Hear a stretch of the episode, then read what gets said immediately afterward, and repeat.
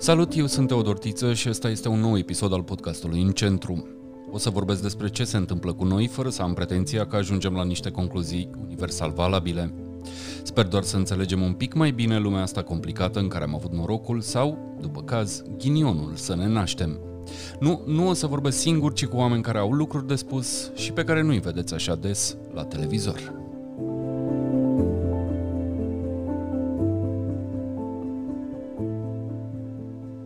Și România a fost on the edge. Adică Aproape acolo, a, un pic. a, fost, a, a fost acolo un pic și cine a reacționat până la urmă? Tot oamenii au, au, au salvat. Pentru că nu a fost presa, adică dacă ne gândim acum la separația puterilor în stat în România, a patra putere în stat până la urmă au fost oamenii.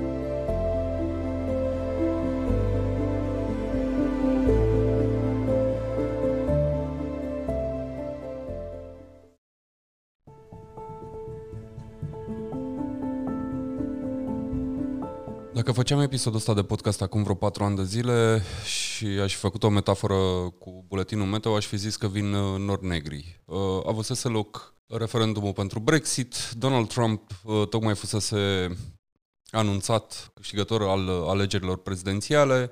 Europa începea și ea să scârțeie pe aici pe acolo, uh, devenea din ce în ce mai clar ce se întâmpla în uh, Ungaria, ce se întâmpla în Polonia. Era și criza refugiaților, părea că totul se zguduie. Ei bine, nu facem episodul ăsta în 2016, îl facem în 2020 și dacă ar fi să fac aceeași metaforă meteo, aș zice că începe să iasă soarele așa, încet, încet. Trump a pierdut președinția, uh, Ungaria și Polonia sunt pe cale să pierdă niște bani de la Uniunea Europeană pentru că nu respectă statul de drept, adică democrația, iar în România Domnul Dragnea, care în 2016 tocmai uh, venea la putere și încerca să împingă așa țara un pic în afara Europei, nu mai este. Este în altă parte unde are alte preocupări. Suntem și înainte de alegeri unde din nou pare să fi dispărut uh, componenta asta autoritaristă, aș numi eu. eu. Cu alte cuvinte, liberalismul uh, se întoarce sau uh, are că, a căpătat un pic de putere și de speranță așa. Tocmai de aia o să vorbim în uh, episodul ăsta cu Raimar Wagner, care este director de proiect în cadrul Fundației Friedrich Naumann pentru Libertate. Salut, Raimar! De ce pentru libertate? Asta ne doare pe toți până la urmă, să avem uh, drepturi și libertăți. Nu-mi sună deja bine pentru că au intrat populiștii pe, pe zona asta noastră, care era exclusiv a liberalilor. Și acum când zicem de, de drepturi și libertăți, auzim tot felul de, de nebuni și de fanatici care zic uh, același lucru. Dar până la urmă, asta facem uh, noi, promovăm libertatea. O promovăm de mulți ani, încă din anii 60 de când ne-am înființat, până astăzi și o facem uh, în aproape 70 de țări în lume. Suntem prezenți în America de Sud, suntem prezenți în Asia, suntem prezenți și în Washington uh, cu un birou, că tocmai l-ai uh, pomenit pe Trump. Suntem prezenți și în România, încă din 1991, la anul viitor vom sărba 30 de ani de activitate în România. Suntem prezenți în Moldova, că tocmai a câștigat Maia Sandu acolo. Suntem prezenți în Caucaz, dar suntem prezenți și în Turcia, unde e mai greu, suntem prezenți la Moscova. Și puteți activa în țările astea ca Turcia, Rusia? Colega mea, care tocmai a aterizat la Moscova, a avut nevoie de câteva luni până a obținut viza ca să poată să intre. Deci nu a fost chiar simplu. Am un coleg, Aret Demirci, care acum lucrează la Sofia pentru că a fost arestat pentru o postare pe Twitter. Tocmai a trebuit să închidem biroul de la Hong Kong, pentru că noi exact promovând drepturi și libertăți și drepturile individuale, free speech-ul și toate aceste lucruri, puneam colaboratorii noștri de la Hong Kong, cei locali, îi, îi puneam în, în pericol. În pericol și atunci am decis pentru uh, securitatea și siguranța lor să închidem uh, birou. Da, deci suntem acolo unde doare, nu unde nu doare. Chiar dacă acum mai recent uh, am deschis și un birou la Madrid, ne gândim să ne deschidem poate un birou și la Londra, apropo de, de Brexit. Încercăm să fim acolo unde uh, democrația scârție, de fapt, cred că... Iar democrația merge mână, mână-mână cu libertatea. Pentru că libertatea aia, până la urmă și Uniunea Europeană, este un uh, proiect de democrație liberală și noi încercăm uh, acel model pe care îl știm din Germania, suntem o fundație germană cu sediu în Germania, să-l exportăm uh, peste tot în lume sau pentru cei care sunt like-minded cu noi. Da, că ai zis că sunteți peste tot pe unde scârție democrația. De ce crezi tu că a scârțit atât de tare în acești ultimi ani? Pentru că suntem, uh, ziceam și mai devreme, suntem la finalul a patru ani în care ne-am temut sincer, cel puțin unii dintre noi, ne-am temut sincer că s-a încheiat o eră și că vin alte vremuri, vin uh, vremuri în care izolaționiștii au o voce mai puternică, vremuri în care globalizarea își trage ultimele răsuflări, nu mai suntem acolo sau părem că nu mai suntem acolo. Dar totuși, de unde, de unde vine retragerea asta a, a statelor și a societăților în ele însele? Mm, greu de răspuns. Lucrurile s-au schimbat, cred că, și în era asta comunicațională și s-ar putea dacă ne gândim la Cambridge Analytica, cum a început totul, de fapt au fost populiștii care au, s-au folosit de acest lucru. Și să zicem, democrații și luminații mult mai târziu au intrat în acest joc al comunicării și al, uh, al manipulării, pentru că manipularea, uh, manipularea merge uh, ce, ce opune manipulării? Educația. Educația se face greu, educația se face în ani. E mult mai simplu să vii cu niște sloganuri, să joci cu fricile oamenilor, că despre asta vorbim până la urmă, jucăm cu fricile oamenilor și acolo naționalismul prinde. N-am inventat-o noi, cred că au inventat-o rușii, au inventat-o, au inventat-o toți și înainte. N-au avut puterea Am doar metodele un pic. Metodele, pe de zic că acum sunt uh, dar mesajul ăsta întotdeauna a existat. Ceaușescu l-a folosit, nu? A folosit ungurii, că vin, ne, iau ar, ă, ne ia Ardealul. Până astăzi încă lucrăm tot pe paradigma și pe fricile create, create de el atunci. Și cred că de asta. Cred că de asta, cred că a fost așa o, o zguduire până când, să zicem, societățile democrate sau uh, democrații au trebuit să se trezească și să zică stop joc, stai că trebuie să intervenim. Adică ce a făcut Fox News-ul, nu poți să zici că e presă, nu? E... Sper să nu fie the next level uh, al uh, unde, unde trebuie să ajungem. Și la fel s-a întâmplat și la noi. Uite, uite-te și la Uniunea Europeană, care a reacționat până la urmă și a creat un departament care inclusiv uh, a, a făcut o, un manual de dezinformare al Kremlinului care a scos Uniunea Europeană. Și monitorizează în continuare situația, știu că are niște conturi și inclusiv de social media în care mai explică oamenii de la, din departamentul ăsta, mai explică de ce sau cum funcționează cât o linie de manipulare venită dinspre Moscova. Dar uh, înapoi la, la motivele pentru care a existat o retragere cumva a liberalismului din, din lume, eu am și altă nu știu, teorie și aș vrea să verific cu tine. Nu cumva și criza economică din 2008-2010 a dus la niște concluzii în interiorul societăților și diverselor categorii sociale care au pierdut atunci, trebuie să spunem lucru. O, da. Deci atunci neoliberalismul care a fost clamat, capitaliștii veroși, băncile, neoliberalii, adică neoliberal a devenit, mai ales în, în vest, a devenit un... Uh, o înjurătură. O înjurătură, da, cred că asta e. Dar nu la noi. Uite, chiar mă uitam că în România cuvântul liberal este pozitiv. Deci toată lumea vrea să aibă cumva label-ul ăsta de, de liberal, pentru că la noi înseamnă ceva bun. Dacă te duceai, uh, cred că și în Germania la un moment dat, tot în zona de neoliberal era etichetat. Dacă te duceai în alte țări din vest, era greu să, să, să promovezi conceptul de liberalism. Cred că și la noi, poate asta a fost. Noi suntem o fundație care promovează valorile uh, liberale și ale libertății, iar acest label al nostru, Fundația Friedrich Naumann pentru libertate, se ce mai atenuează un pic din, din, din, din zona asta. Și cred că ăsta e și nou concept, uh, pentru că nu mai putem să ne gândim în, în, în matricea aia anilor 90.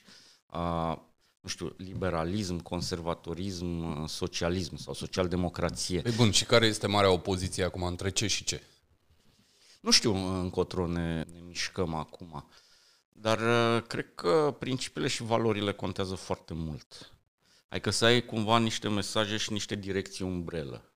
Pentru care sunt valorile pentru care stau eu acum? Pentru că, vezi, doctrinele se amestecă. Avem conservator liberal, liberal conservator, neoconservator, ai neoliberal, social liberal. Mergem în, în, în, în tot felul de direcții și amestecuri și e ca Facebook. Deci suntem tot în tot felul de bule, clustere, în care oamenii se, se regăsesc sau nu se regăsesc.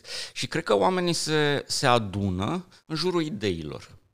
Deci chiar dacă ei sunt în, în, în zone diferite ale doctrinare, dar când sunt niște idei comune pentru care luptă, atunci cred că ei, ei se vor aduna pentru acea cauză. Roșia Montană, de exemplu, este o astfel Roșia de cauză unde, unde cred că e un pic transpartinică. Altceva, de exemplu, dacă ne gândim la, la drepturi LGBTI, Q. Uh, acolo să vezi atât socialiști cât și liberali, care au exact același set de valori pe zona asta. După aia, la un moment dat, uh, lucrurile iară se despart.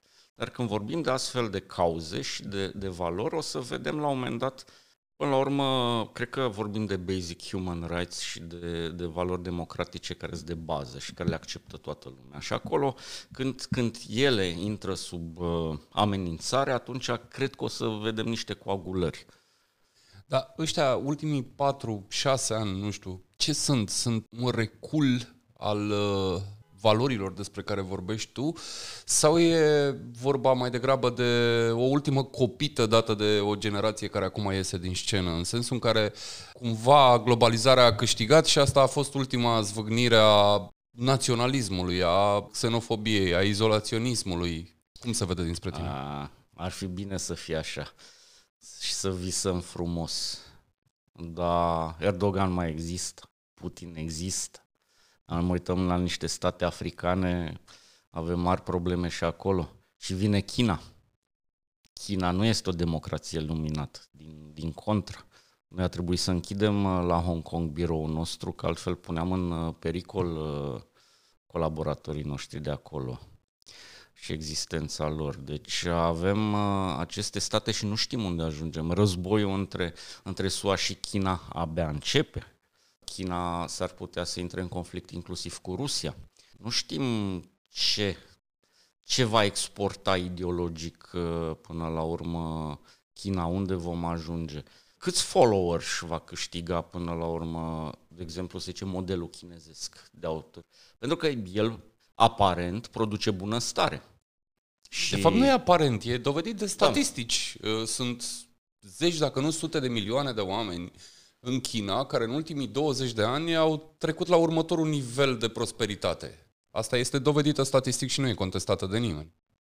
Mm, prosperitate, da, bunăstare, adică am aici ales iară, bine iară ajung, am ales bine da, cuvântul. Da, pentru că aici ajungem iară la, la, la partea asta. Stai un pic, cât sunt de liber, sunt fericit?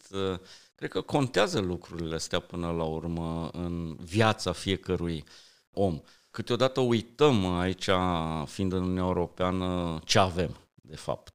Adică, dincolo de frustrările noastre și de lucrurile, uh, avem o relativă bunăstare, dar uh, avem, adică prosperitate și avem, avem libertățile astea.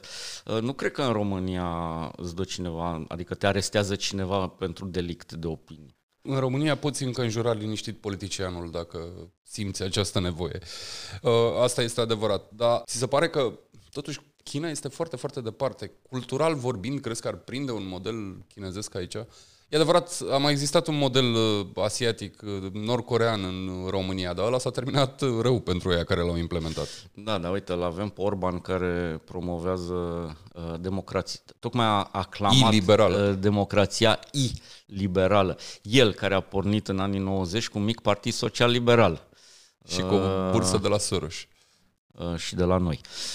Dacă e deci... să, să, să, să, uh, să vorbim de cel mai mare eșec al nostru, bine, n-ai, n-ai cum să o iei așa, dar uh, Orban uh, Uitați-vă la el, e un mic autocrat care până la urmă a pus mâna pe media, pe toată media, a pus mâna pe justiție, o controlează politic. Vorbește acum de pan-maghiarism, deci își extinde influența inclusiv până în, în zone ale Ucrainei, deci peste tot unde există o, o minoritate maghiară, ceva este prezent fizic, economic, cultural, uh, le dă cetățenie, își ia voturi de acolo, deci joacă foarte mult la limita democrației și cred că a început să enerveze pe toată lumea, inclusiv Uniunea Europeană. Tu ești parte dintr-un, o organizație germană și Germania rămâne Germania, adică dacă nu cea mai importantă, una din primele țări importante din Uniunea Europeană, cât o să-l mai tolereze pe Orban? E greu de estimat. În primul rând, uh, să nu uităm că partidul doamnei Merkel uh, și partidul domnului Orban fac parte din aceeași familie politică. Popularii deci, europeni. Popularii europeni. Ei sunt acolo. Totuși există tot mai multe voci în, în cadrul uh, popularilor europeni care încep să ceară excluderea domnului Orban. Cred că ideea a fost decât să te excludem și să ne antagonizăm, mai bine hai să negociem și să vorbim. Dar se pare că nu se mai poate dialoga cu domnul E clar Orban. că nu a funcționat. Nu a funcționat și atunci s-ar putea să avem surpriza să, să, vedem, să vedem acest lucru. Lucrurile acum zic că se îndreaptă spre un vârf unde statele vestice o să-și pună piciorul în prag. Cred că nu o să mai tolereze derapajele democratice. Inclusiv la noi în fundație. Dacă stau să mă gândesc, poate în anii 90, când totul era în, în creștere, se mai închideau ochii. Sau uh, inclusiv la nivelul anilor 2000. Poate mai încercai din interiorul organizațiilor cu care lucrez, că noi lucrăm cu partide politice peste tot, în afară de societatea civilă care lucrăm și cu organizațiile, avem parteneri și partide care ne sunt apropiate, să zicem, ca, ca valori ideologice. Și dacă înainte se mai tolerau astfel de, de, de lucruri și mici derapaje și încercai din interior să convingi poate că nu e bine ceea ce fac, și la noi acum există niște limite clare. Deci acolo unde un partener nu este pe rule of law, nu e pe domnia legii sau nu e pe zona asta de de justiție... Devine indezirabil. Devine indezirabil. O să o spun, adică cu al de România, cu Tăricianu, aici a fost uh, problema noastră. A fost o, o problemă pe valori. Sau în momentul în care v-ați dus, uh, v-ați dus la domnul Călin Popescu Tăricianu și a zis, mă omule, vezi că nu e bine ce faci. El ce a răspuns? Ce v-a zis? Mm, cred că noi am zis încă atunci când au semnat cu Coaliția pentru Familie. Și când am zis că, domnule, dar unde sunt valorile liberale aici? Adică un, nu am nimic împotrivă dacă te declar partid conservator, atunci da, poți să semnezi cu Coaliția pentru Familie, dacă de, te declar partid liberal, avem un anumit set de valori. Și noi uh, nu, am, nu am regăsit. Și ăla a fost, să zicem, primul cartonaș galben care l-am arătat și at- nu s-a înțeles. Adică nu, uh, de ce nu înțelegem N-am noi înțeles rațiunea... Sau s-a ele- făcut că nu aude? Ceva de genul ăsta, poate. Pentru că a primat rațiunea electorală, care la sfârșit s-a dovedit că oricum a fost efemeră și n-a contat, adică în, at the end of the game. Toată lumea a semnat. Este un calcul prost din partea lor. Din partea tuturor, că a semnat inclusiv PSD-ul. Nu era coaliția pentru uh, familie, nu este, nu este o valoare social-democrată până la urmă. E o valoare, va, uh, vorbim pur de conservatori aici. Cred că PNL-ul era singurul uh, partid întreptățit să semneze, poate, cu ei ideologic și PMP-ul. Și nu se înțelege, adică, să zicem, aceste rațiuni electorale primează foarte mult încă la noi. Dar uh, cred că lucrurile se așează și la noi. de aia ne întoarcem tot la ce am zis. Cred că valorile devin importante.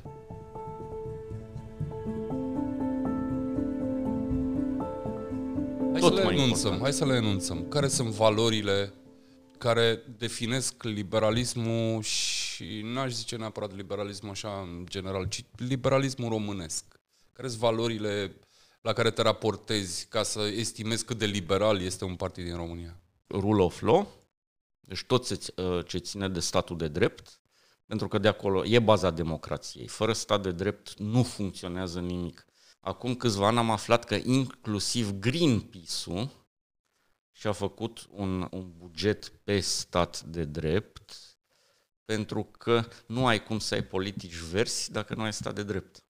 Deci nu funcționează nimic, adică nu poți face protecția mediului, nu poți face absolut nimic.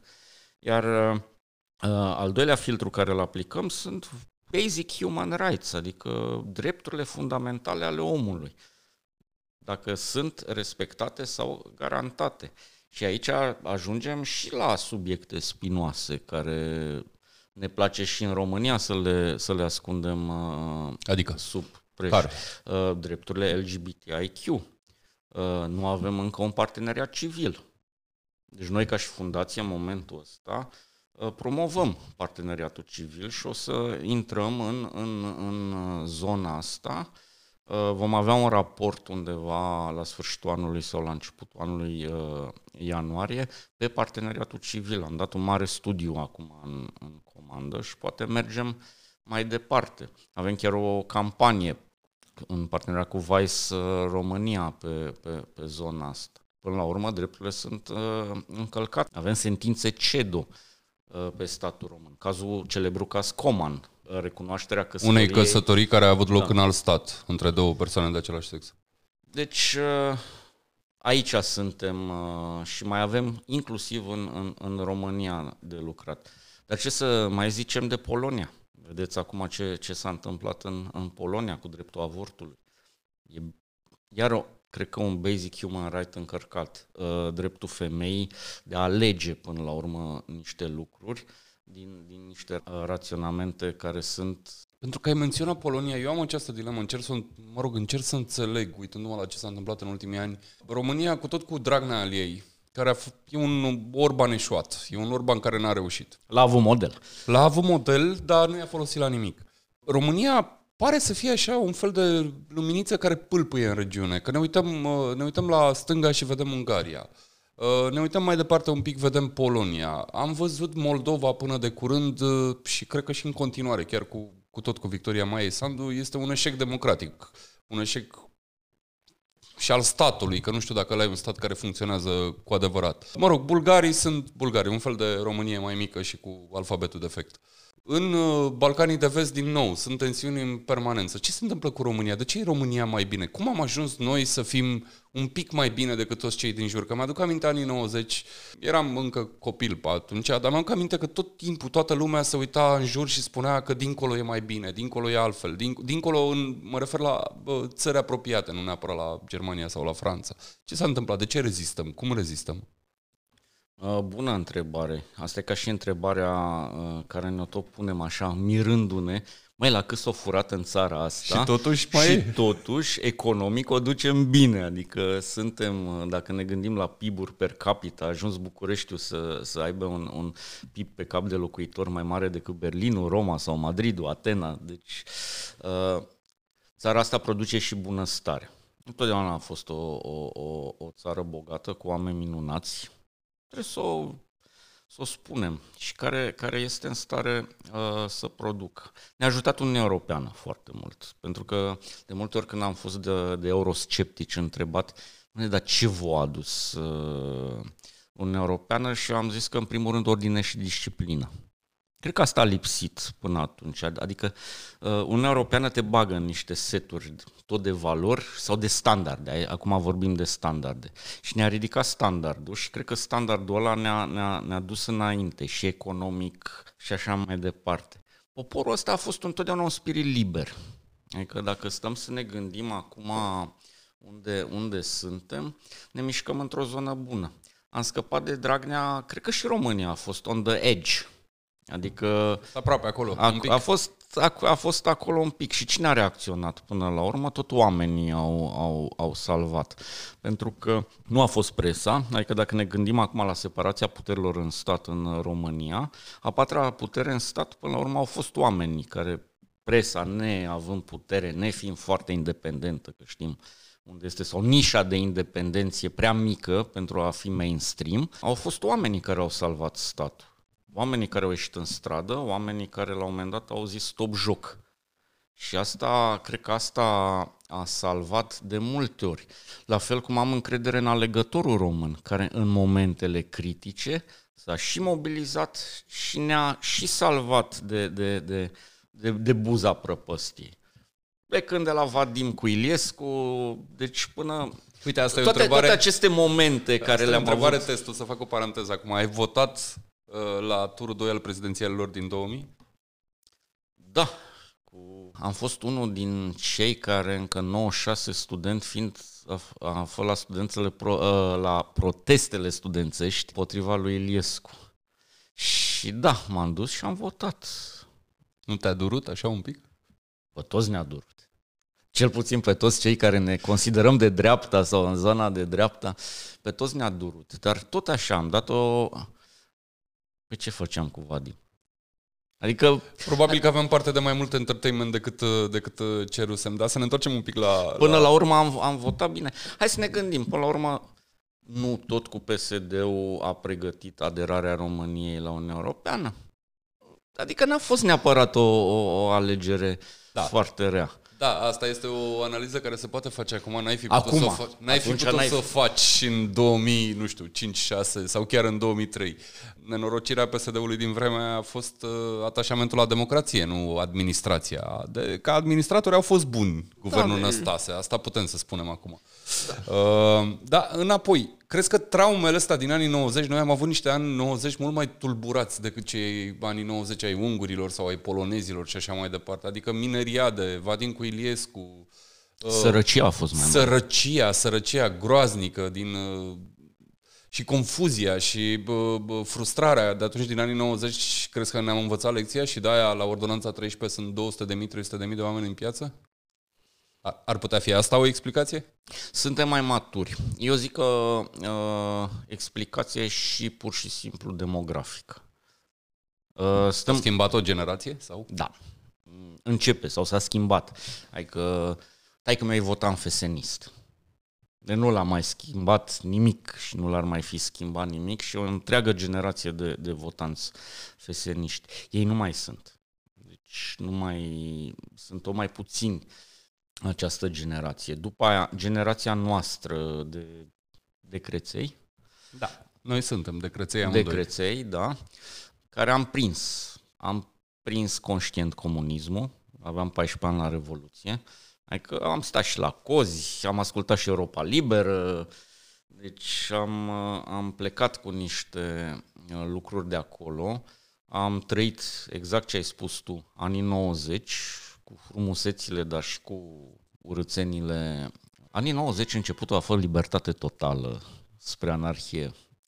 Câteodată când mă gândesc deci la 91-92. Uh, am trecut prin toate aceste lucruri, dar acum suntem generația care și-a întemeiat familii și atunci încep să te gândești la viitor. Și când încep uh, să te gândești la viitor, având toate cicatricile anilor, Cred că ei sunt oamenii care au ieșit la proteste, ei sunt care acum vor un viitor. Deci, deci generația, generația care a învățat 40... nu numai să aprecieze libertatea, dar să o și administreze și să, ți- și să o apere. Da. Deci eu, eu asta văd. Cred că, până la urmă, dacă ne uităm, uh, nu o să găsim nicăieri în Europa votanți la 18 ani, care, sau la 20, sau, la, sau votanți studenți să fie nicăieri, în, nicăieri lume, în lume. Întotdeauna sunt cei care sunt maturi, care se gândesc la viitor, care votează conștient. Și atunci uh, se vor duce să voteze pentru ceva conștient, peste tot în lume. Și cine va convinge cu proiecte, cred că vremea sloganului, uh, sloganurilor a trecut proiecte, cu mesaje umbrelă, cu cine convinge cu concepte. Acela va avea cât mai mulți, hai să zicem, followers. Nu? Am, s-au schimbat niște paradigme și atunci... Uite, un personaj convingător e Maia Sandu în Moldova. O victorie muncită așa pentru noua președintă a Moldovei, dar explicația nu reușesc să o, să o identific foarte bine. Sau plictisit moldovenii de, nu știu, să-i spun așa, vechea clasă politică? E un accident, mai Sandu? Că ei au mai avut, când și când au mai avut personaje care orientate cu fața spre vest, dar au ieșuat toate, până, cel puțin până azi. Au dezamăgit toate, într-adevăr, așa, sau au eșu, uh, eșuat toate. De fapt, cred că e o discuție care putem să o portăm la fel despre Moldova ca și despre România. Nu vorbim în momentul ăsta de diaspora. Suntem țări, adică și Moldova și România, sunt țări cu o diasporă enormă. Moldova chiar mai mare, se estimează că 40% din populația Moldovei e în afara țării. Când 40% din uh, oamenii tăi uh, se duc și sunt mai ales în vest, sunt și la Moscova, sunt și în zona aia a Rusiei uh, care lucrează acolo, dar totuși marea majoritate lucrează în, în vest, începe să acumuleze niște seturi de valori le înveți. Trăiești acolo, îți place că îți vine autobuzul la timp, îți place că te duci la spital și ești tratat cum trebuie, îți plac tot felul de lucruri și după aia te gândești, mă, dar la noi de ce nu funcționează lucrurile astea? Și ajungem invariabil. Pentru că stat de drept nu funcționează, pentru că corupție, pentru că se fură, e proastă administrare, deci nu trebuie să fii un, nu știu, un mare erudit sau învățat și să ai multe școli ca să nu pricepi lucrurile astea, de ce nu funcționează la mine acasă și funcționează acolo. Și când îți dai seama de aceste lucruri, ți le dorești, automat ți le dorești pentru, pentru acasă. Și Maia Sandu e exponentul acestor valori. A fost uh, în guvernul ăla, primul guvern când a fost ministrul educației, a fost o reformistă, a venit cu setul de valori, puțin știu că ea la bază e economistă. Ea a terminat, a făcut un master la Harvard, deci nu uh, are master în administrație publică.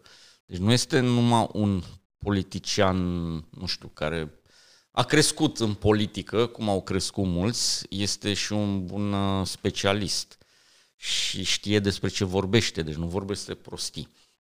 Iar uh, uh, Cred că oamenii asta au văzut în ea, exponentul acestor, acestor valori, cu un discurs clar anticorupție, pe stat de drept, cu un uh, Dodon, președinte susținut de Rusia mai mult sau mai puțin, dar totuși susținut, cred că e unul din președinții cu cele mai multe poze cu Putin, care a dezamăgit și s-a dovedit a fi un corupt, adică un antagonism total. Și ce a făcut Corupt lumea? și ridicol pe alături. Dodon Da. e genul ăla de, era, este genul ăla de personaj care te face să fii un pic stânjenit când stai Încă în mi-e cameră frică cu să el. nu, să nu ne trezim cu el prim-ministru, pentru că matematica parlamentară din Moldova uh, îi permite acest lucru. Asta reprezintă. Uitați-vă numai la ce cozi au fost. Deci noi când am, uh, am zis, într-adevăr, câți oameni se, se vor duce la, la, la vot în condiții de pandemie, în Moldova, unde știm că sistemul sanitar e praf, adică dacă noi ne Chiar mai rău decât din România. da, mult mai rău. Uh, În condiții în care există în vestul Europei, vorbeam de cetățenii, mult lockdown. Și mi-a povestit unul din colegii mei de serviciu care au avut doi uh, grădinar, o firmă, la el acasă, amândoi din, din Moldova, și intrând în vorbă cu ei, știa de la mine, știa de Plahotniuc, adică colegul meu a încropit o vorbă așa, a aflat de la ei că au fost la Frankfurt să voteze și sau nu, au vrut la Berlin, s-au terminat buletinele de vot și s-au suit în mașină și s-au dus cu mașina până la Hamburg să voteze.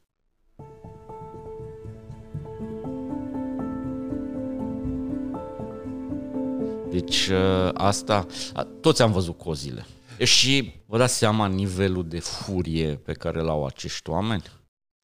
Adică și pe mine m-ar lua toți dracii dacă eu trebuie să mă car din țara mea pentru că nu câștig nimic, mor de foame și trebuie să iau... Nimeni nu pleacă de bine. Deci oameni, uh, nici românii, nici moldovenii, nici bulgarii, nici polonezii, nimeni n-a plecat de bine din, din, din țara lui. S-a dus ca să caute un trai mai bun și s-au învenit decent. Iar furia asta s-a acumulat, cred că, în, în deceniile astea, uh, în acești oameni, dar uh, a lipsit până acum oferta. Contează și asta. A lipsit o ofertă politică concretă pentru ei. Până la urmă, piața a cerut, dar n-a fost oferta. Hai să ne uităm și în România ce partide am avut. S-au dezbinat, s-au făcut, dar când ne uităm la, la, la schemă, tot la FSN ne, uh, ne întoarcem. Adică Adevărul e că în momentul ăsta în Parlament sau în viitorul, chiar și în viitorul Parlament, cred că e un singur partid care nu are o ascenden- descendență așa bă, din, din FSN. poți găsi FSN-ul în aproape toate, în afară, nu, două partide. Cred că e vorba de UDMR și de, și de USR+. În da. rest, toate au legătură, într-un fel sau altul, cu partidul originar. Da, deci toate au plecat, plecat de acolo. Iar uh, faptul că avem un singur partid uh, pe piața aici care contează e prea puțin încă. Adică nu cred că ne însănătoșim uh, grabnic. Dar înapoi la Maia Sandu, cum o să guverneze ea o țară al cărei electorat este împărțit între partizanii Maia Sandu din afară și partizanii celuilalt dinăuntru? Maia Sandu a arătat în campania electorală, zicem, destul de înțelepciune, încât să vorbească și în limba rusă și să adreseze mesajele uh, și, să zicem, electoratului care era filorus și a câștigat și a punctat uh, și acolo. Ea nu va guverna, în primul rând, pentru că e președinte și uh, va avea puteri foarte limitate pentru că în momentul ăsta nu are o majoritate parlamentară. Cred că în Moldova o să asistăm la niște vremuri încă tulburi. Nu știm ce va face Dodon. Vedem numai că s-a produs o reorganizare acolo a parlamentarilor, ca se practica, adică de la Plahotniuc încoace parlamentarii schimbă taberele, sunt cumpărați, sunt influențați, sunt șantajați. Am mai văzut și în alte țări. Am da. văzut uh, în multe locuri. Ideea e că în momentul ăsta se pare că totuși Dodon controlează o majoritate în Parlament și teoretic s-ar putea înscăuna prim-ministru. Cred că oamenii s-ar înfuria și mai rău și va duce la proteste de stradă acest, uh, acest scenariu. Va duce, cred că cu o șansă de 90% protest, uh, va provoca proteste de, uh, de stradă. Deci Sunt acum... mai multe forțe politice acolo care își doresc anticipate inclusiv Maia Sandu, care ar vrea să-și consolideze poziția și în Parlament, unde nu are uh, suficiente uh, voturi vom avea, socialiștii nu au niciun interes să, să facă alegeri anticipate. Deci ori vom uh, asista la un joc de șoarecele cu pisica și de o situație de, de status quo, ori într-adevăr vor veni niște vremuri tulburi de câteva luni care la final vor duce la, la, la alegeri anticipate sunt mulți jucători acolo pe piață și nu vorbim numai de, de, de cei politici uh, interni, adică... Mulți jucători pe o piață foarte mică. Uh, România ce ar trebui să facă acolo? Adică ar trebui să adopte o poziție, așa cum s-a întâmplat, de exemplu, înainte de alegerile prezidențiale din Moldova, o poziție fățiș pentru una din tabere sau să continue să joace așa un rol de, nu știu, frate mai mare, patron spiritual, uh, mai puțin implicat direct în uh, politica cred că, internă Cred că a doua variantă este cea câștigătoare. Băsescu, cât a fost președinte, a fost un player, power player acolo. Deja dând cetățeniile și tot, tot ce a jucat el.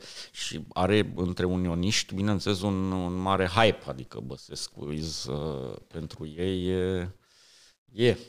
El e singurul adevărat unionist. Uh, sub administrația Iohannis uh, lucrurile au devenit un soft power și cred că până și China joacă soft power, by the way, câteodată. Și cred că acest soft power a ajutat mai mult. Adică, până la urmă, statul român nu și-a oprit programele de a să zicem, uh, programele pentru educație, nu și-a oprit bursele, nu și-a oprit uh, proiectele de infrastructură energetică. Până la urmă, gata și gazoductul ăla.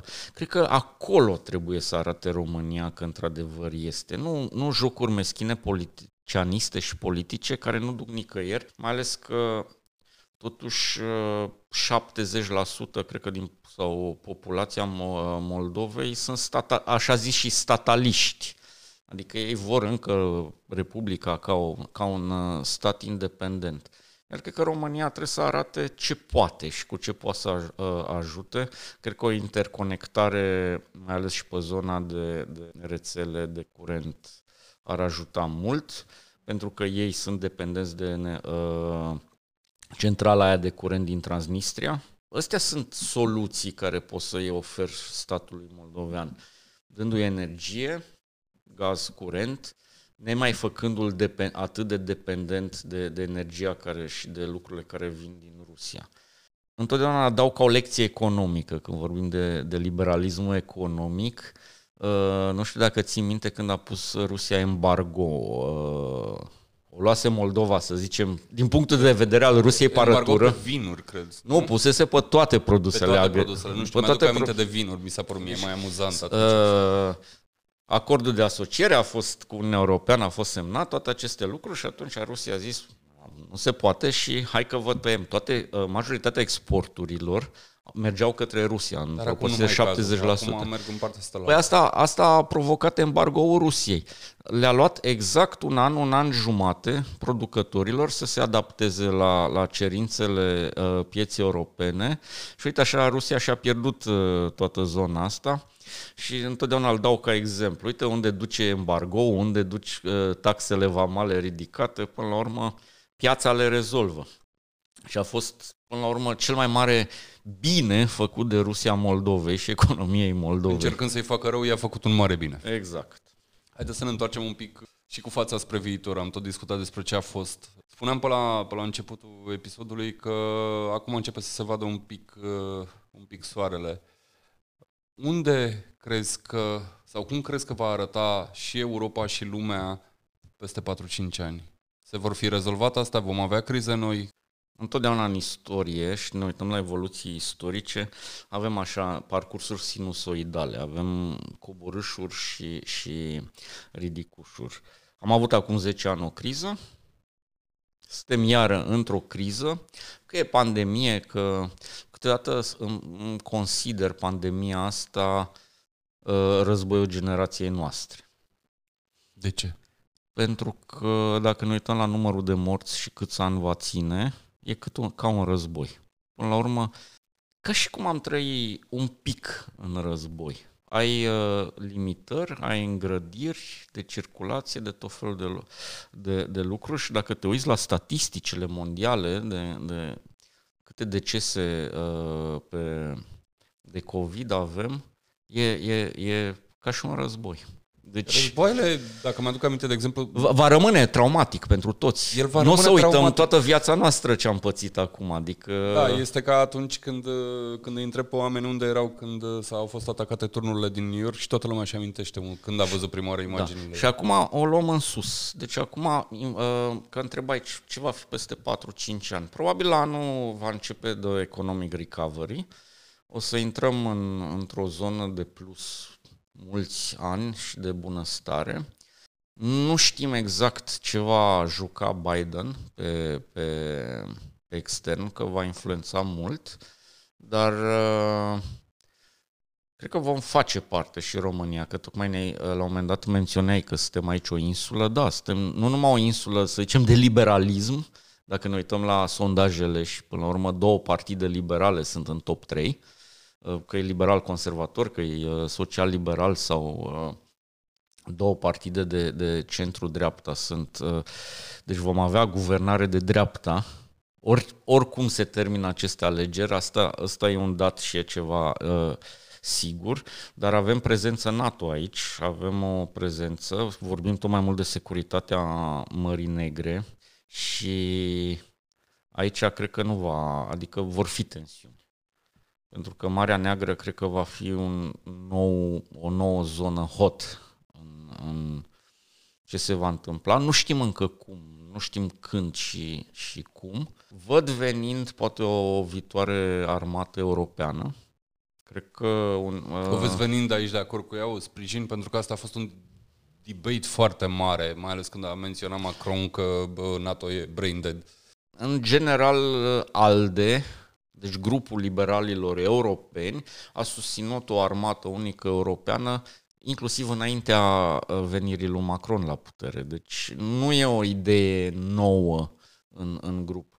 Și acum el practic nu și-a găsit decât susținător în, în Renew Europe, care practic e francezii și, și al, de, al de Europa.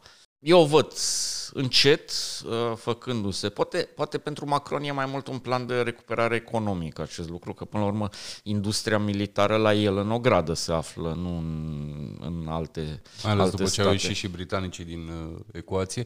Bun, deci recuperare economică, poate o armată europeană și ce se întâmplă cu Orban, cu Kaczynski?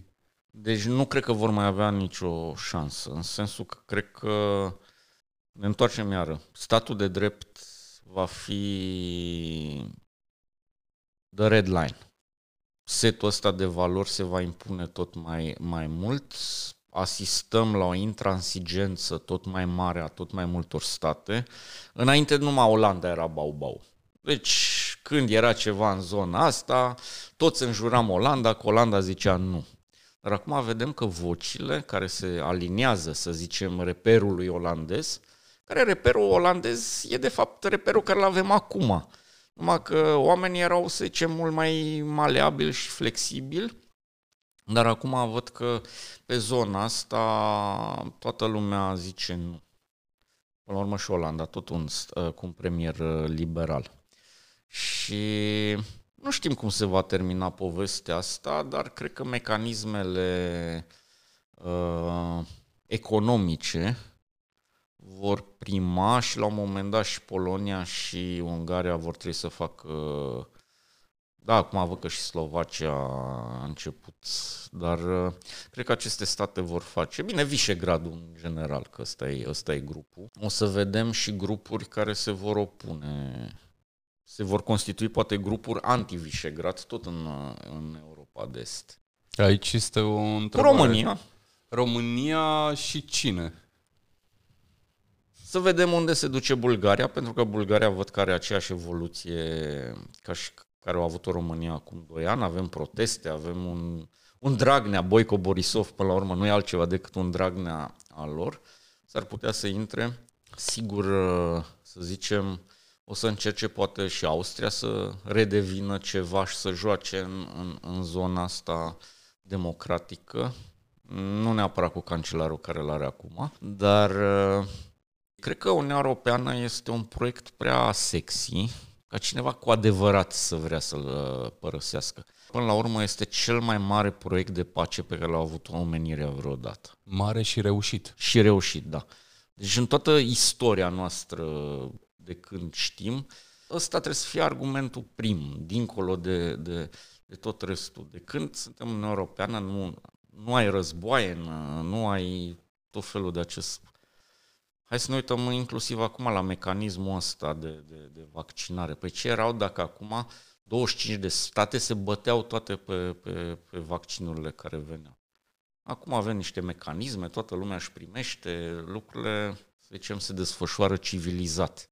Nu cum a încercat administrația Trump să cumpere direct patenturi și să fure da, asta e discuție pentru un alt episod despre, uh, despre America. O să ne oprim aici cu discuția noastră despre Europa și despre România. Concluzia mea, ascultându-l pe Raimar, este că liberalii sunt optimiști. Greșesc, Raimar? Liberalii întotdeauna sunt, sunt optimiști și întotdeauna vin cu proiecte îndrăznețe care sunt înaintea vremurilor. Deci cam asta e, e pentru mine spiritul liberal, să fii înaintea vremurilor. Raimar Wagner, mulțumesc!